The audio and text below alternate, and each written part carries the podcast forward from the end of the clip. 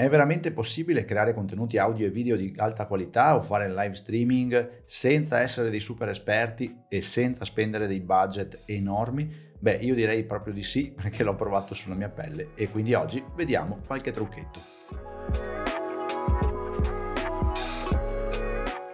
Ciao ragazzi, oggi affrontiamo per la prima volta questo argomento, ma in realtà poi ci torneremo sopra in altre puntate perché analizzeremo punto per punto. Oggi invece facciamo una carrellata generale, perché sempre più spesso mi capita di trovarmi, di incontrarmi con delle persone che mi chiedono come migliorare la qualità dell'audio oppure del video, perché di solito si ricade in due casi, o quello in cui riteniamo che sia troppo difficile, ci vogliono troppe competenze e troppa attrezzatura e quindi produciamo audio e video scarsissimo, oppure spendiamo un capitale ma non siamo soddisfatti del risultato. Beh, c'è anche la via di mezzo e oggi vediamo come. Ormai quando arriva un pacco Amazon devo nasconderlo per non prendermi parole. La prima componente essenziale non è quella del video, ma è quella dell'audio, perché se abbiamo un buono, buonissimo, ottimo audio, riusciamo a evocare emozioni fantastiche. Se ci pensiamo a quando abbiamo fatto la transizione verso il digitale terrestre della televisione, siamo passati dall'analogico, avevamo quei momenti in cui magari il video era anche accettabile, ma l'audio era tutto scattoso, era impercettibile, era impossibile capire qualcosa in quel caso lì perdeva completamente di valore anche il video. Mentre magari con l'analogico, in cui l'audio si sentiva magari un po' disturbato, ma si capiva, si riusciva comunque a vedere una trasmissione. şimdi. Questo è l'esempio più classico, ma se ne potrebbero fare alt- altri 100.000. Ottenere un buon audio, peraltro, non è così difficile e soprattutto non è così dispendioso rispetto, per esempio, alla componente video. Poi se in fianco all'audio riusciamo ad agganciare anche un video di ottima qualità, allora naturalmente abbiamo fatto tombola. Per ottenere un audio di alta qualità, naturalmente la, par- la componente principale è quella del microfono.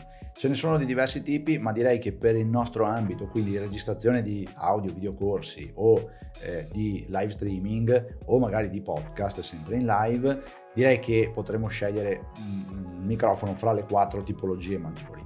Partirei con quelli a mezza canna di fucile, cioè quei microfoni un pochino di forma allungata che permettono di inquadrare e di mirare verso l'obiettivo proprio come fosse un fucile e quindi di ottenere l'audio, la sorgente audio solo da quella direzione, diciamo abbastanza solo da quella direzione. Poi naturalmente anche questo tipo di microfoni assorbono altri rumori, però ci permettono di essere molto più direzionali nell'acquisizione dell'audio. Subito dopo vorrei citare i lavalier, perché sono quei microfonini che ormai siamo abituatissimi a vedere anche in tv per motivi anche storici, cioè quei microfoni a farfallina che appiccichiamo sulla camicia, sulla maglietta e sono molto vicini alla sorgente del nostro audio, cioè al nostro parlato, di conseguenza riusciamo a catturare tutte le onde sonore ad avere un audio molto buono pur spendendo veramente poco perché un microfono lavalier può, anche di, di buona qualità può costare anche semplicemente 30-40 euro e già otteniamo un suono fantastico. Se invece abbiamo necessità di avere grandissima mobilità e quindi di doverci spostare, facciamo l'esempio, siamo dei personal trainer oppure uh, dei cuochi e quindi mentre registriamo nostra, i nostri video o facciamo nostro, il nostro streaming abbiamo proprio la necessità di spostarci, di, essere, di non essere collegati a un filo Esistono anche dei microfoni, diciamo lavalier, eh, però senza fili, quindi completamente wireless. Anche in questo caso la qualità dell'audio è molto buona perché abbiamo, posizioniamo il microfono molto vicino alla sorgente, eh, naturalmente con il vantaggio magari di avere la completa mobilità. Chiaro però che in questo caso il costo lievita un pochino di più perché c'è un trasmettitore e un ricevitore e quindi la, la, tecnologia è leggermente diversa. E poi naturalmente ci sono altri svantaggi dati per esempio dalla presenza di una batteria, cosa che col filo invece non avrei. Ho ottenuto per ultima la tipologia dei classici microfoni, chiamiamoli da tavolo, perché ormai sono quelli più famosi. Magari una volta un pochino meno perché avevano anche dei costi più elevati, c'erano meno eh, competitor nel mercato, meno brand che producevano questo tipo di microfoni. Oggi ce ne sono veramente tantissimi con una qualità altissima, ormai hanno raggiunto dei livelli incredibili. Eh, I più famosi magari potrebbero essere Rode, Shure piuttosto che Elgato, anche eh, ultimamente si sente tantissimo. E questo tipo di microfoni che hanno un prezzo che si aggira fra i 100 e i 200 euro, ma già con 100 euro, 120 euro si riesce ad avere un microfono di altissima qualità permettono di fare praticamente tutto e hanno una versatilità altissima perché si possono collegare anche tramite USB e quindi di conseguenza sono veramente facili, semplicissimi da usare. Per ottenere un ottimo audio non basta un ottimo microfono, serve anche un ambiente in cui non ci sia riverbero. Per far questo eventualmente si possono usare dei pannelli fonosorbenti e se non vogliamo deturpare l'ambiente intorno, i muri intorno, possiamo anche attaccarli al soffitto oppure più semplicemente possiamo prendere delle coperte, delle moquette fonoassorbenti e stenderle all'occorrenza nel pavimento. E siamo finalmente arrivati alla componente video? Direi ancora no, perché ancora prima di scegliere la videocamera vanno impostate le luci. Se settiamo molto bene le nostre luci, anche una videocamera mediocre darà dei risultati incredibili. Se invece non settiamo correttamente le nostre luci, anche le videocamere più costose, ma veramente in assoluto più costose, faranno molta fatica a sopperire a questo tipo di mancanza. Naturalmente la luce è fondamentale perché? Perché quello che fanno le videocamere non è altro che acquisire la luce e impressionare un sensore all'interno della videocamera. Quindi quello che dobbiamo fare è scegliere diverse tipologie di luci, abbinarle insieme e posizionarle nel modo più corretto possibile. Per fare questa cosa è diciamo anche molto semplice perché esistono ormai dei piccoli applicativi anche online, quindi dei siti internet di fatto, dove possiamo disegnare il nostro schema di luci e quindi possiamo divertirci proprio a trascinare con il drag and drop le diverse componenti delle luci, posizionare i soggetti all'interno del nostro scenario e poi testare nella realtà questi eh, schemi di luce che abbiamo creato. Lo schema di luce che preferisco per la registrazione di audio video, magari per dei videocorsi, piuttosto che per il live streaming o per il podcasting, eh, è quello diciamo un pochino più classico dato da una key light, quindi una luce principale frontale che di solito però si tende a spostare di un po' di gradi, magari verso destra o verso sinistra, magari 30 gradi o addirittura 45,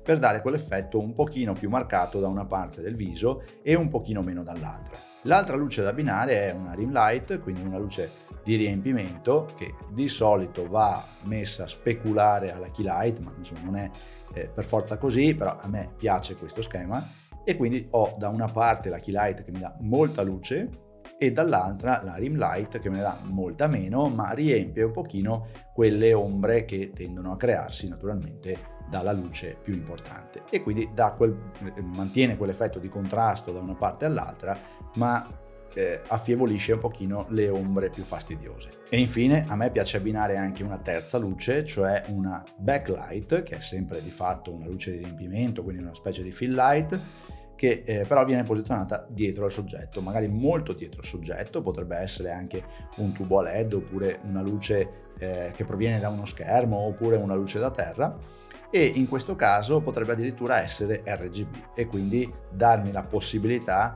di scegliere anche il colore, l'intensità e tanti altri parametri per dare proprio quel tocco diciamo diverso al mio video e soprattutto mi dà la possibilità almeno per quanto riguarda questa luce, non quelle frontali, quindi quelle principali, ma questa luce dietro, questa backlight, mi dà la possibilità di cambiare completamente lo scenario perché se ho un RGB posso fare tutta la scala cromatica e fare quindi degli effetti molto particolari.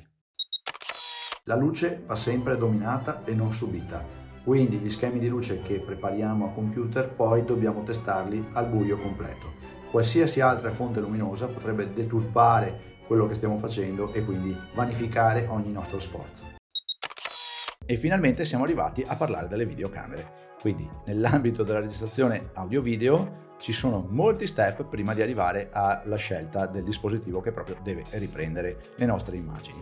La prima scelta di solito è quella di una webcam. Ce ne sono di alta qualità, anche causa pandemia eh, i grandi brand hanno sviluppato delle webcam veramente fantastiche, oggi abbiamo fatto dei passi in avanti incredibili, ma non sono paragonabili per esempio con delle mirrorless piuttosto che con delle reflex che sono magari ancora più famose anche storicamente. Il grande vantaggio della webcam ovviamente è quello di essere plug and play, per cui di attaccarla via USB e essere già pronti a registrare e di avere un costo nettamente inferiore rispetto ad altre soluzioni.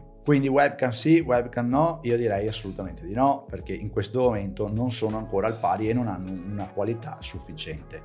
È anche vero però che nel giro di qualche mese, forse qualche anno, probabilmente alcuni produttori riusciranno a dare dei prodotti veramente incredibili che forse terranno testa, quantomeno nella fascia diciamo semi-professionale. Solitamente il salto di qualità professionale da una webcam verso qualcosa di, di più elevato è la reflex. Perché? Perché lo sappiamo tutti, abbiamo gli obiettivi intercambiabili, abbiamo un corpo macchina, quindi vediamo qualcosa anche di voluminoso. Il rovescio della medaglia però è la scomodità e il costo che li evitano in modo veramente impattante. Quindi ci vengono in soccorso le mirrorless, quindi quelle compattine, quelle macchine compattine, che nei primi anni magari non erano assolutamente a livello di una reflex, oggi per la registrazione dei video probabilmente le superano. Arriviamo anche ai 4K, Sony su questo è leader praticamente indiscussa nel settore e con 600-700 euro già possiamo avere dei prodotti che fanno dei video incredibili e che ci permettono anche di fare foto, ma soprattutto ci, metto, ci permettono di fare anche vlogging. Di videocamere ormai ce ne sono veramente tantissime, ma nella fascia di prezzo dei 600-700 euro quella che veramente mi sento di consigliare in tutta tranquillità è la Sony ZV-1 e siamo arrivati alla scelta degli accessori, quindi quella fase in cui siamo in discesa perché il grosso l'abbiamo fatto e quindi possiamo divertirci a scegliere qualcosa che renda il lavoro più facile e più divertente. Io credo che gli accessori immancabili siano quattro, quelli almeno un pochino più particolari. Prima di tutto supporti. Eh, io straconsiglio quelli Elgato, quantomeno come punto di riferimento, perché hanno una solidità incredibile, una versatilità incredibile e un costo che tutto sommato è anche abbordabile e giustificabile. Poi teniamo conto che i supporti devono sostenere eh, altri prodotti, altri dispositivi che utilizziamo che hanno dei costi elevati e quindi vederli magari cadere per terra e sbriciolarsi al suolo, insomma, non è quella cosa che tutti vorremmo attraversare. Un altro oggetto che ho avuto modo di provare e che mi è piaciuto tantissimo è una specie di stabilizzatore, ma non quelli che siamo abituati a vedere solitamente motorizzati in tre assi, quindi anche costosi, bellissimi però costosi, visto che siamo in una fascia che abbiamo detto semi professionale, non vogliamo essere dei videomaker, dobbiamo solo registrare dei contenuti audio video o fare del live streaming però con una qualità più alta, in questo caso esistono degli stabilizzatori, diciamo manuali, dove posso agganciare il mio smartphone o la mia camera e dove posso agganciare magari degli altri accessori esterni come un microfono e delle luci. Questo, rispetto a utilizzare lo smartphone direttamente in mano, ci permette di, di, aumentare tantissimo la qualità perché avremo meno mosso sul registrato del video, potremo avere delle luci e quindi aumentare tantissimo la qualità del, della ripresa della lente e anche l'audio perché potremo attaccare magari il famoso microfono a mezza canna di fucile proprio perché con lo smartphone magari facciamo delle riprese molto più vicine. Il terzo oggetto di cui non farei mai a meno è un cavalletto, un mini cavalletto che solitamente serve più per lo smartphone oppure per delle luci, insomma per degli accessori supplementari che però ha le gambe flessibili. Il più famoso è il Gorilla Pod e di fatto lo puoi poi attaccare dove vuoi, magari a un mobile, magari anche a un palo della luce, quindi per delle riprese esterne e questo ti permette di avere una versatilità incredibile ad un costo assolutamente contenuto. Il quarto oggetto che ho tenuto per ultimo non perché sia meno importante ma perché secondo me è più curioso e a me piace un sacco è un binario fotografico. Serve per fare i famosi B-roll, quindi quelle riprese supplementari a quella principale, magari delle volte anche laterali, in cui si vede l'inquadratura che si sposta molto molto lentamente, dando quell'effetto quasi di slow motion però con il soggetto che non è rallentato, quindi è alla velocità naturale. Tra tutti gli accessori che possiamo acquistare, quello del binario per fare i B-roll secondo me è quello più incredibile. Con 50-60 euro possiamo ottenere dei risultati veramente da effetto wow. Ottenere contenuti audio e video di alta qualità senza essere dei super professionisti è difficile ma non è impossibile e credo che i piccoli segreti da seguire siano essenzialmente due. Il primo è quello di avere un minimo di supporto da una persona che sia già scontrata con il problema. Non sto parlando di un videomaker super esperto, non sto parlando di affrontare magari dei corsi di, che durano mesi e hanno dei costi allucinanti, ma sto semplicemente dicendo che purtroppo ci sono alcune cose piccole, cose pratiche eh, da cui non se ne viene fuori se qualcuno che non, non c'è già andato addosso non ti dice come fare. Il secondo aspetto invece è semplicemente legato alla nostra forza di volontà, perché una volta che abbiamo acquisito, acquisito queste piccole competenze e questi piccoli, diciamo, trucchetti del mestiere, poi dobbiamo fare tanti test. Una volta che abbiamo imparato tutta la teoria, abbiamo capito cosa comprare, come risparmiare e come impostare il nostro schema, il nostro scenario, poi dobbiamo testarlo. Dobbiamo fare tanti test, questo vuol dire avere tanta pazienza e tanta, tanta costanza. Ragazzi, vi ringrazio tantissimo per avermi ascoltato, ci vediamo anche sul mio canale Telegram, ma soprattutto ci risentiamo al prossimo contenuto. Ciao!